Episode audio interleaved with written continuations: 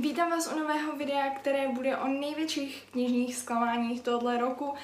Tohle video točím docela nerada, protože úplně jako nejsem nejradši, když musím kritizovat knížky, ale někdy je to potřeba, jako třeba právě teď, protože mám seznam knížek, které mě úplně neoslovily tenhle rok, takže si myslím, že bych vám je měla říct, abyste se třeba jim vyhli.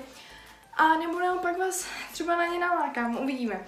Já jsem tohle video teda točila minulý rok poprvé a docela vás bavilo, takže doufám, že vás bude bavit i tenhle rok. Knížky, které vám tady představím, nemusí být úplně knížky, kterým jsem dala 1-2 hvězdičky, ale můžou to být i knížky, kterým jsem dala víc, ale zklamaly mě něčím malým, že třeba byly nudnější nebo nebyly tak dobré jako předchozí díl série. Ale stejně vám tady vždycky o nich řeknu něco a řeknu, proč patří na tenhle seznam. Přesto to nejsou všechno úplné propadáky, spoustu z nich máme ráda, akorát prostě mi tam na nich něco chybělo. Takže pojďme se teda podívat na největší zklamání roku 2018. Začnu knížkou, která vůbec nebyla propadákem. Je to knížka Na lovu od Megan Spoonerové. Tato knížka je retellingem Na krásku a zvíře a já jsem se na ní strašně moc těšila, protože spoustu lidí vychválilo, ale spoustu lidí i skritizovalo. Tato knížka vypráví o dívce Jevě, která se svojí rodinou musí přestěhovat do lesa, protože její otec přišel o všechen majetek a jak to tak bývá v krásce a zvířeti normálně. A takže bydlí v lese, ale jednoho dne její otec odejde na lov a už se večer nevrátí. A Jeva si myslí, že jejího otce zabilo zvíře. Proto se vydává na hon, ve kterém je rozhodnuta zvíře chytit a zabít. Tohle mi přišlo velmi originální, že hlavní hrdinka je lovkyně, která jde lovit a chce zabít to zvíře. Což úplně není typické, ale co se mi na téhle knížce nelíbilo, bylo to, že byla nudnější.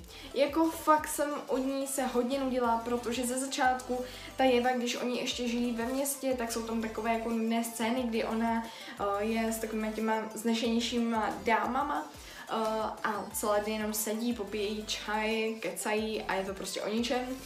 Potom, když jde do toho lesa, tak je to docela fajn, ale s tím zvířetem zase tam byly prostě nudné pasáže a nemělo to pořádný spát a akci, jako jsem čekala. Přesto na tu knížku vzpomínám jako v dobrém, akorát byla právě nudnější. Já možná plánuju se někdy k ní vrátit, přemýšlela jsem, že bych si možná ji zkusila přečíst v angličtině, protože na jednu stranu ona byla hezká, ale opravdu některé ty pasáže jsou hodně nudné a já jsem od toho čekala víc. Fakt jsem čekala víc a bohužel mě to v tomhle zklamalo. Jako další velké zklamání je další retelling Na krásku a zvíře. Tentokrát je to Dvůr trnu a růží od Sary J. Maas. Já právě, jak jsem od Sary J. Maas pořádně ještě nic nečetla, tak jsem se vlastně nic před touhle knížkou, tak jsem se rozhodla, že si ji tenhle rok přečtu. Bohužel tohle bylo velké zklamání. Začátek knihy je velmi nudný. Třeba 200 stránek je naprosto o ničem. A potom přichází zase až moc velká akce, kdy je to krvelačné, kdy to bylo strašidelné, děsivé, nechutné, nebo ne úplně strašidelné, spíš nechutné, protože tenhle příběh vypráví o krvelačných vílách, právě zasazené do příběhu Krásky a zvířete, ale na konci knihy už to není kráska a zvíře, ale jsou to takové jako hodně drsné věci, se tam dějou, mučení a tak, takže to se mi jako vůbec nelíbilo. Knížka vypráví o krásce Fejre, mladé lovkyni, která jednou zabije na lovu zvíře, protože její rodina má hlad, ale ono se ukáže, že tohle zvíře bylo znešenou vílou, krvelačnou znešenou vílou. No a proto Fejre musí nést za to trest a to buď, že zemře, anebo se vydá s jiným ještě takovým podobným zvířetem, taky vznešenou vílou, do světa, kde nejsou smrtelníci, kde žijí právě víly. Takže Fejra si radši vybere, že půjde s tím zvířetem do toho bílého světa. No a tady se seznamujeme úplně novým světem a hlavní hrdinka se s tím světem seznamuje strašně moc dlouho. Strašně mě štvala hlavní hrdinka, já jsem se k téhle knížce vyjadřovala v celém jednom videu, kde jsem prostě říkala všechno, co mě na tom vadilo.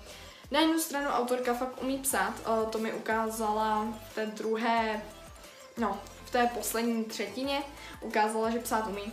A ten svět byl na jednu stranu jako dobrý, líbil se mi, že to takhle vymyslela, ale jak říkám, zprvu nudné a pak až moc drsné, takže autorka si měla najít nějakou tu ustálenou rovinu, která tady nebyla, byl tam strašně moc velký výkyv a to se mi nelíbilo.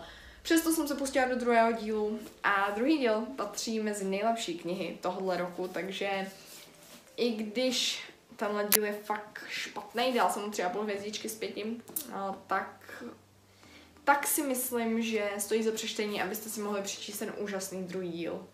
Rozhodla jsem se, že tenhle ten seznam, který vám tady těch nejhorších knížek ukazuju, beru vlastně od té nejlepší z tohohle seznamu aspoň po tu úplně nejhorší knížku, kterou jsem letos četla. Takže předtím jsem vám teda ukazovala takové ty 3,5 hvězdičkové a teď se pojďme podívat už na úplně průměrné knížky.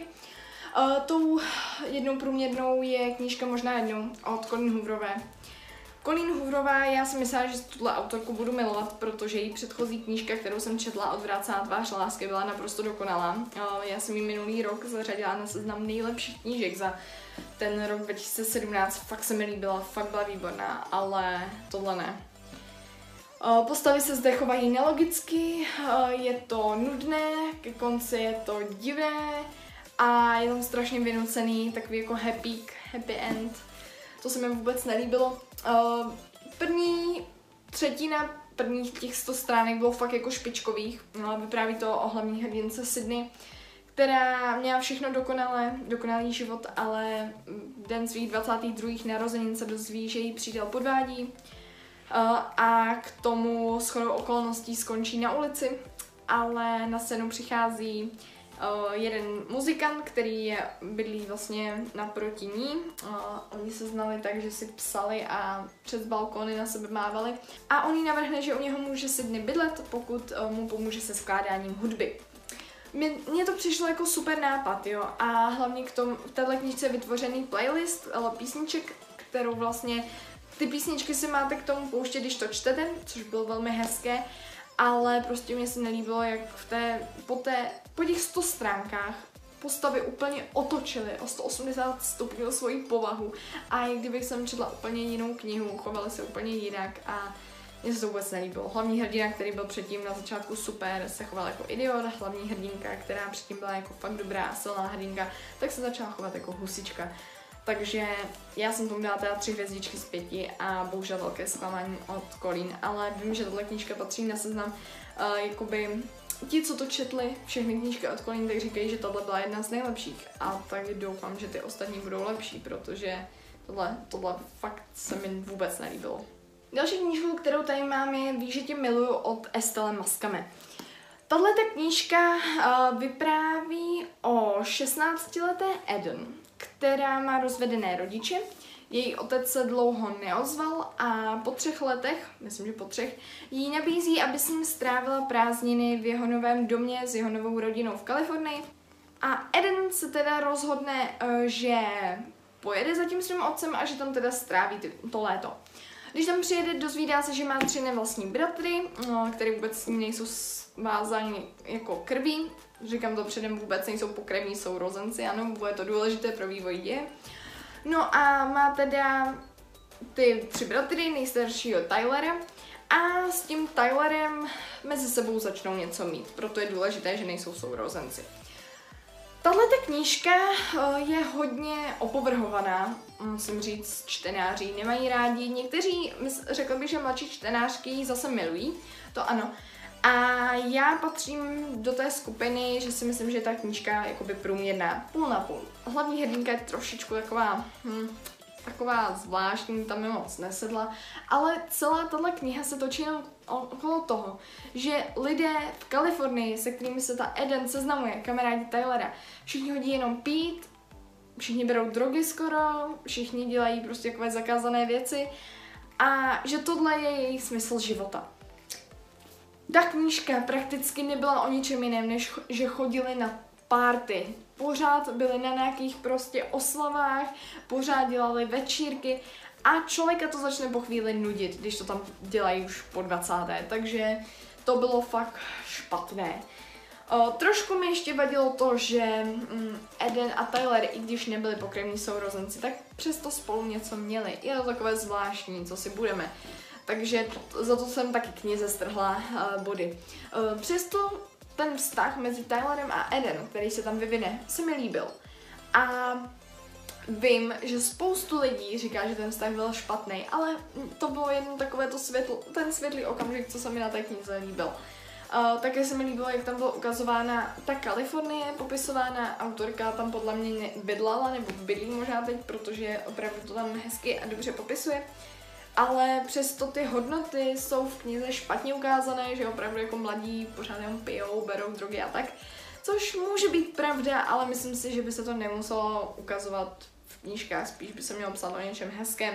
A autorka podle mě tu knihu mohla třeba o 100 stránek zkrátit a bylo by to mnohem čtivější a poutavější, protože já bych řekla, že prvních 200, myslím, já jsem to počítala, že prvních 200 stránek bylo naprosto o ničem, vůbec mě to nebavilo a pak se tam teprve začaly dít věci a to se mi líbilo. Rozhodně si ale nemyslím o knize, že je to nějaký velký odpad, to zase jako ne.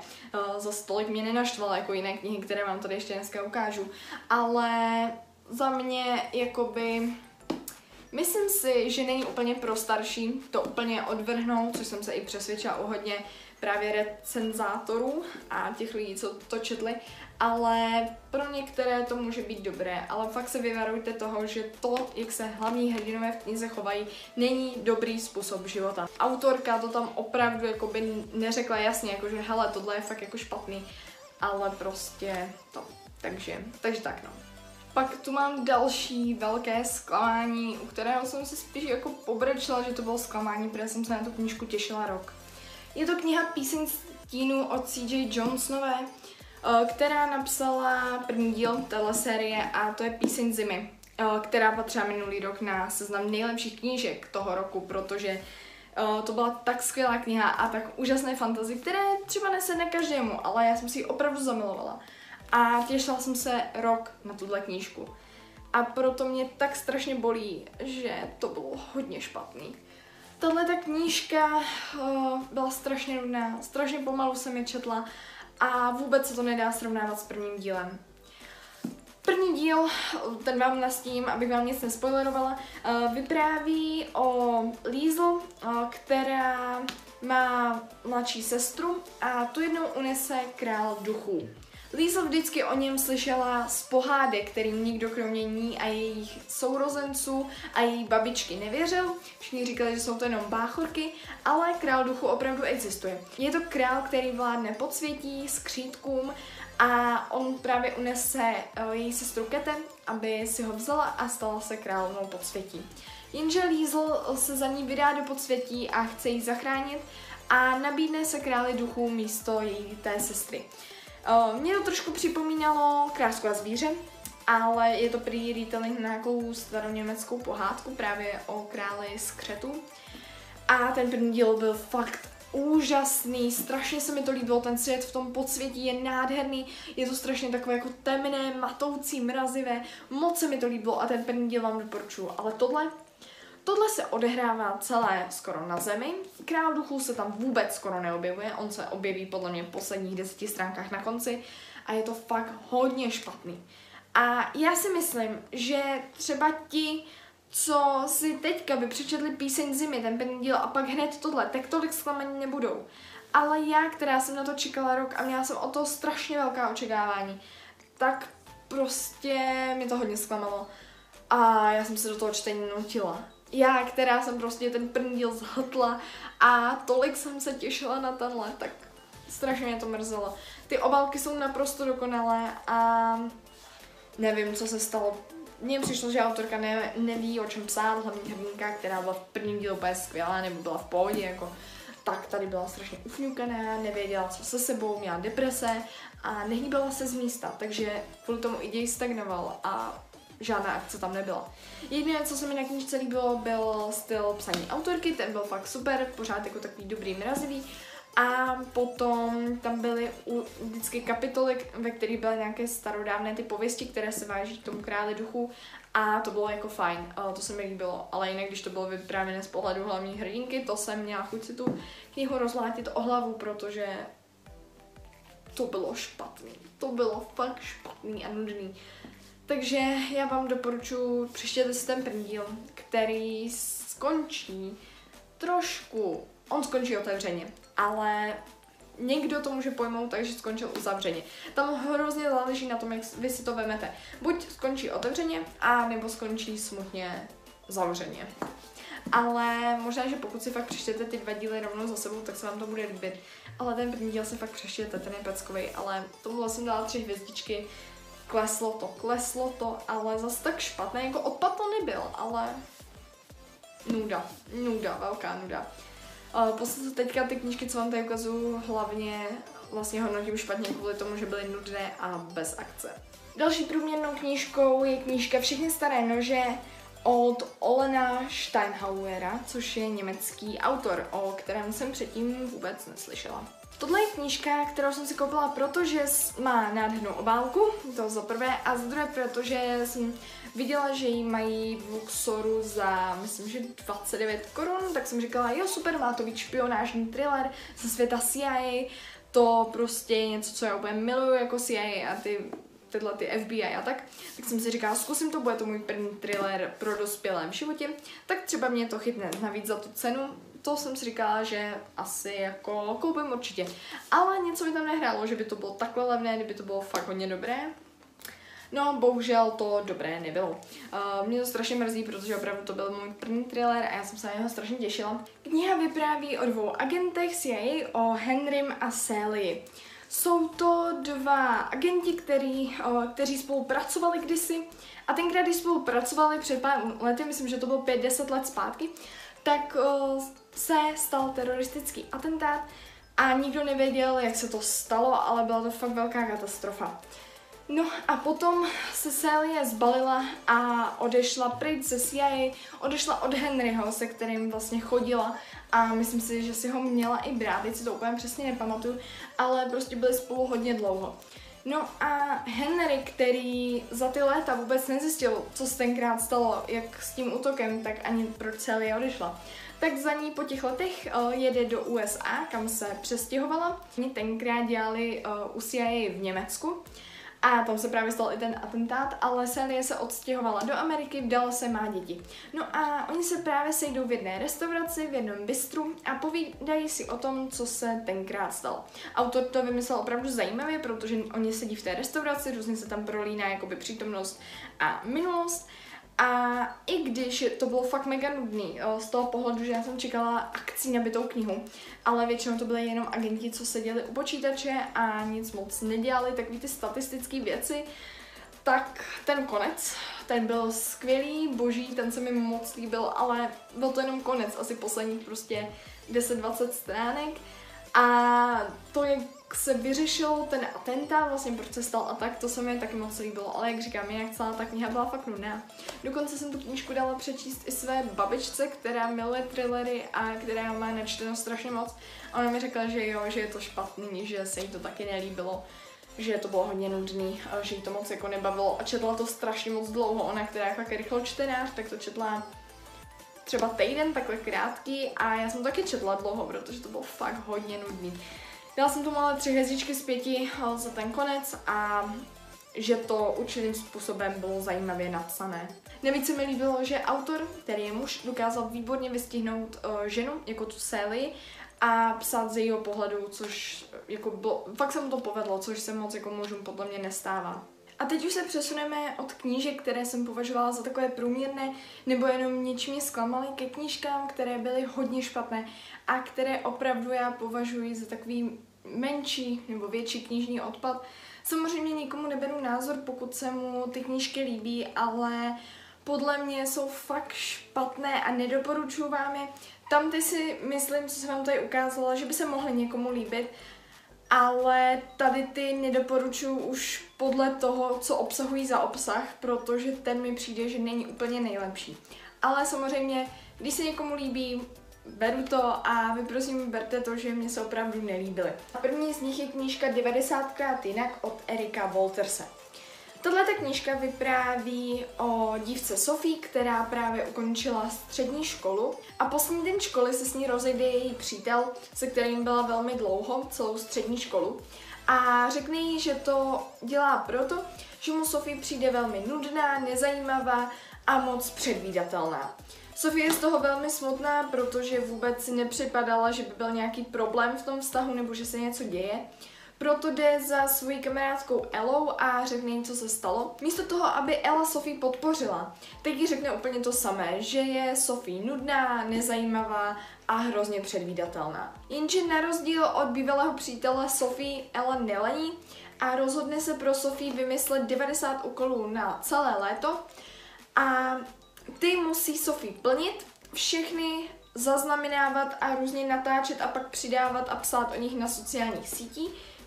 A tyhle ty úkoly by měly změnit a měly by z ní udělat jiného člověka. Já jsem se na tuhle knížku strašně moc těšila, protože má nádhernou obálku, ty zmrzlinky jsou strašně krásné. A i to, že plní ty úkoly, znělo fakt strašně slibně. Ty úkoly jsou různé, třeba skok padákem, karaoke, jít dělat modelku na módní přehlídku, jít pracovat na jeden den do fast foodu, nebo si dát jiný kopeček zmrzlin, než jaký si Sophie dává vždycky, když jde na zmrzlinu. Tady vlastně ta obálka s tím i koresponduje, že všechny jsou bílé a pak jedna teda růžová. Bohužel mě ale tahle kniha strašně zklamala už jenom tím, jak byla napsaná. Je psaná velmi jednoduše a mně to přišlo, jak kdyby to psala nějaká mladá, neskušená autorka začínající, opravdu jako mladá holčina, ale myslím, že i mladá holčina by to napsala líp, protože to bylo strašně zvláštní, krátké věty, hodně se tam slova opakovaly, a člověku to tak pak začne připadat tak jako zvláštní, nebo aspoň mně to tak připadalo. Co mě překvapilo asi nejvíc bylo, že tuhle knihu napsal autor, který je učitelem, myslím, že dokonce učí angličtinu, takže jsem si myslela, že když učí angličtinu a tím pádem i literaturu, že třeba umí psát, ale nepřišlo mi to a navíc vůbec bych nečekala, že to napsal muž, protože vždycky muži mývají takové jako mužnější knihy, když to takhle řeknu, a tohle fakt bylo hodně holčičí. Dále, co mi na té knize strašně vadilo, je to, jak jsou tady podávané hodnoty jako přátelství, sebeláska, láska k ostatním, protože když se už jenom zamyslíte nad tím, že přítel se Sophie rozejde z toho důvodu, že je předvídatelná, to, že si dává každý den stejnou zmrzlinu, je tohle důvod k rozchodu? Já si úplně nemyslím. Další věc je, jak se Ela, která má být nejlepší kamarádka Sophie, protože Sophie prostě jiné kamarády nemá a Ela tam je jakoby jediná, tak jak ona se chová k té Sophie, co jí dělá prostě za ošklivé věci a vždycky říká, jako, že to dělá z dobré vůle, aby Sophie pomohla. A většinou tam byla nějaká situace, ve které Ela něco Sophie provedla. Sophie jako říkala, jako proč tohle děláš? A Ela na ní začala křičet a naštvala se. A Sophie pak za ní přilezla a chtěla si ji usměřovat, i když ona nic neudělala. Mně tohle přišlo strašně na hlavu a fakt se mi to nelíbilo. Na začátku mi hlavní hrdinka Sophie přišla, že je strašně fajn holka, taková rozumná, v pohodě, klidná, starala se strašně hezky o svoji rodinu, protože jí umřela maminka, tak se starala vlastně o svého taťku a bráchu a fakt mi přišla jako úžasná.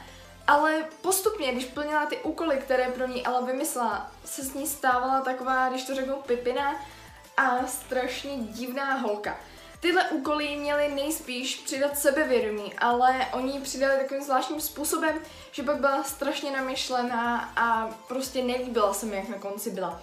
Navíc celá ta kniha končí takovou jednou scénou, kterou jsem tam i čekala, že tam něco takového bude. A jak ona se tam na konci zachová, ta hlavní hrdinka, prostě bylo to divné. Já vůbec nevím prostě, co ta kniha má člověku dát. I to, že hlavní hrdinka prostě Sophie si potom nevěří potom, co jí ten kluk se s ní rozejde. A opravdu ty hodnoty v knize jsou strašně špatně podávané. Ještě k tomu, jak Sophie to sdílí na těch sociálních sítích. Ona to dělá prakticky jenom z důvodu, aby ten její bývalý kluk žárlil, nebo aby mu jako ukázala, hele, jsem někdo úplně jiný, ty se se mnou rozešel, ale já jsem strašně jako teďka v pohodě, suprová. To prostě je zvláštní. Já vím, že to možná spoustu lidí dělá, ale prostě mě to vůbec nesedlo, tohle téma, to zpracování, ten přístup k životu, který ta Sophie přebrala potom od té Ellie, a přišlo mi, že Ellie spíš ruinovala život, než aby jí pomáhala. Knize jsem dala 2,5 hvězdičky z 5. Jedna byla za obálku, potom jsem dala tak nějakou část za ten nápad, protože je to dobrý nápad vymyslet jakoby 90 úkolů na každý den, ale opravdu vám tuhle knihu nedoporučuji. Já jsem si myslela, že to bude oddechovka na léto, ale i když je takhle kraťunká, já jsem ji četla strašně dlouho a fakt ji nemůžu doporučit. Omlouvám se těm, co se líbila, ale za mě ne. Tohle rozhodně ne. Poslední knížku, kterou považuji úplně za tu nejhorší a která byla horší z těchto, co vám tady ukazuju, je knížka Severská mytologie, kterou tady bohužel u sebe nemám, protože jsem ji měla půjčenou od kamaráda, takže tady je jenom obrázek. Tato knížka má být, řekněme, takové novodobé zpracování mytologie severské, přičem Neil Gaiman vzal tu starou mytologii a přepsal ji tak, aby byla srozumitelná jak třeba pro děti mladší, tak i pro nás teenagery a pro starší, aby to bylo tím lepším, modernějším jazykem napsané. Já jsem se na to strašně těšila, protože já mám velmi ráda Marvelové komiksy, které právě vypráví například o Thoru, Lokim, Odinovi.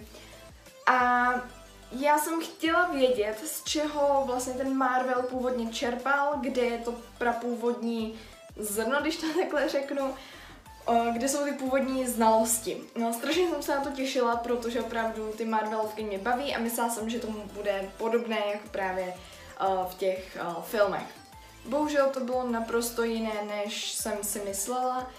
Ty příběhy v té knížce jsou úchylné, drsné, hloupé a já vůbec se nechci dotýkat těch, samozřejmě, kterým se to líbí a kteří tuhle knížku považují za opravdový skvost, ale mně se opravdu nelíbila a prostě mně ty báje přijdou, nebo ty pověsti, nebo ta mytologie, ty příběhy strašně takové bizární, že ty bohové se chovají divně. Bohové, kteří by měli být vlastně vzorem pro lidi, měli by být opravdu svatí, tak tam pijí alkohol, dělají různé nemravnosti, zabijí, bojují spolu. Neříkám, že tomu tak třeba není v starých antických bájích a pověstech, ale tady to bylo moc a tady to bylo opravdu úchylné. Jediné dvě postavy, které jsem si v knížce oblíbila, byl bůh Loki a bohyně Freya. Ty byly opravdu skvělý a měly dobrý i humor, takže mě to chvílema bavilo, když se tam oni objevili. Ale třeba Thor, kterého mám z těch Marvelovek opravdu ráda, tak se tam choval jako naprostý idiot a hlupák. A já chápu, že Neil Gaiman to jenom přepisoval, čili on vůbec jako tam nic neměnil, takové to původní, ale ty původní pověsti jsou, nebo ty báje jsou opravdu zvláštní. Když jsem o tomhletom točila video o téhle knížce časem recenzi, tak spoustu z vás mi napsalo, jak se vůbec opovažuji kritizovat tohle dílo, které je něco jako Bible, jak se to vůbec opovažuji přirovnávat ke komiksům. Já jsem tuhle knížku nikdy nechtěla přirovnávat ke komiksům, že bych řekla, že jsou na stejné míře, na stejném žebříčku. To vůbec ne. Já jsem právě si to přečetla z toho důvodu, že jsem myslela, že ten Marvel z toho vycházel, ale naštěstí Marvel z toho nevycházel. Spoustu z vás mi i psalo, že tato knížka je jako Bible, že by měla být přirovnávána spíše k Bibli, a to já si teda rozhodně nemyslím, že tohle je nějaká svatá knížka, podle které by se měli lidi třeba řídit. Takže samozřejmě chápu, pokud se někomu líbí, ale já ji opravdu nedoporučuji, aby vám to neskazilo nějaké mínění, a hlavně ji nedoporučuji malým dětem, protože si podle mě úplně poničí názor nebo nějakou hezkou představu, že třeba Bůh by mohl být jako dobrý, protože tady jsou bohové vykreslení opravdu jako idioti. Severské mytologii jsem dala 2 hvězdičky z 5 a první z toho důvodu, že má hezkou obálku, a druhá za ten nápad, že vlastně Neil Gaiman vzal ty staré mytologické pověsti a přepsal to do srozumitelnější formy, která mi bohužel nesedla. To už jsou teda všechny knížky, které mě tenhle rok zklamaly. Tohle video opravdu nerada točím, protože nerada rýpu do knížek. Příští video bude o nejlepších knížkách, na to se moc těším, protože prostě radši knížky chválím, než je kritizuju. Ale budu moc ráda, když mi napíšete do komentářů, jestli nějaká z těch knížek, co jsem tady vyjmenovala, vás také zklamala a jaká ještě jiná třeba zklamala v roce 2018 vás. To je teda pro tohle video všechno, já se s váma loučím, mějte se moc hezky a ahoj!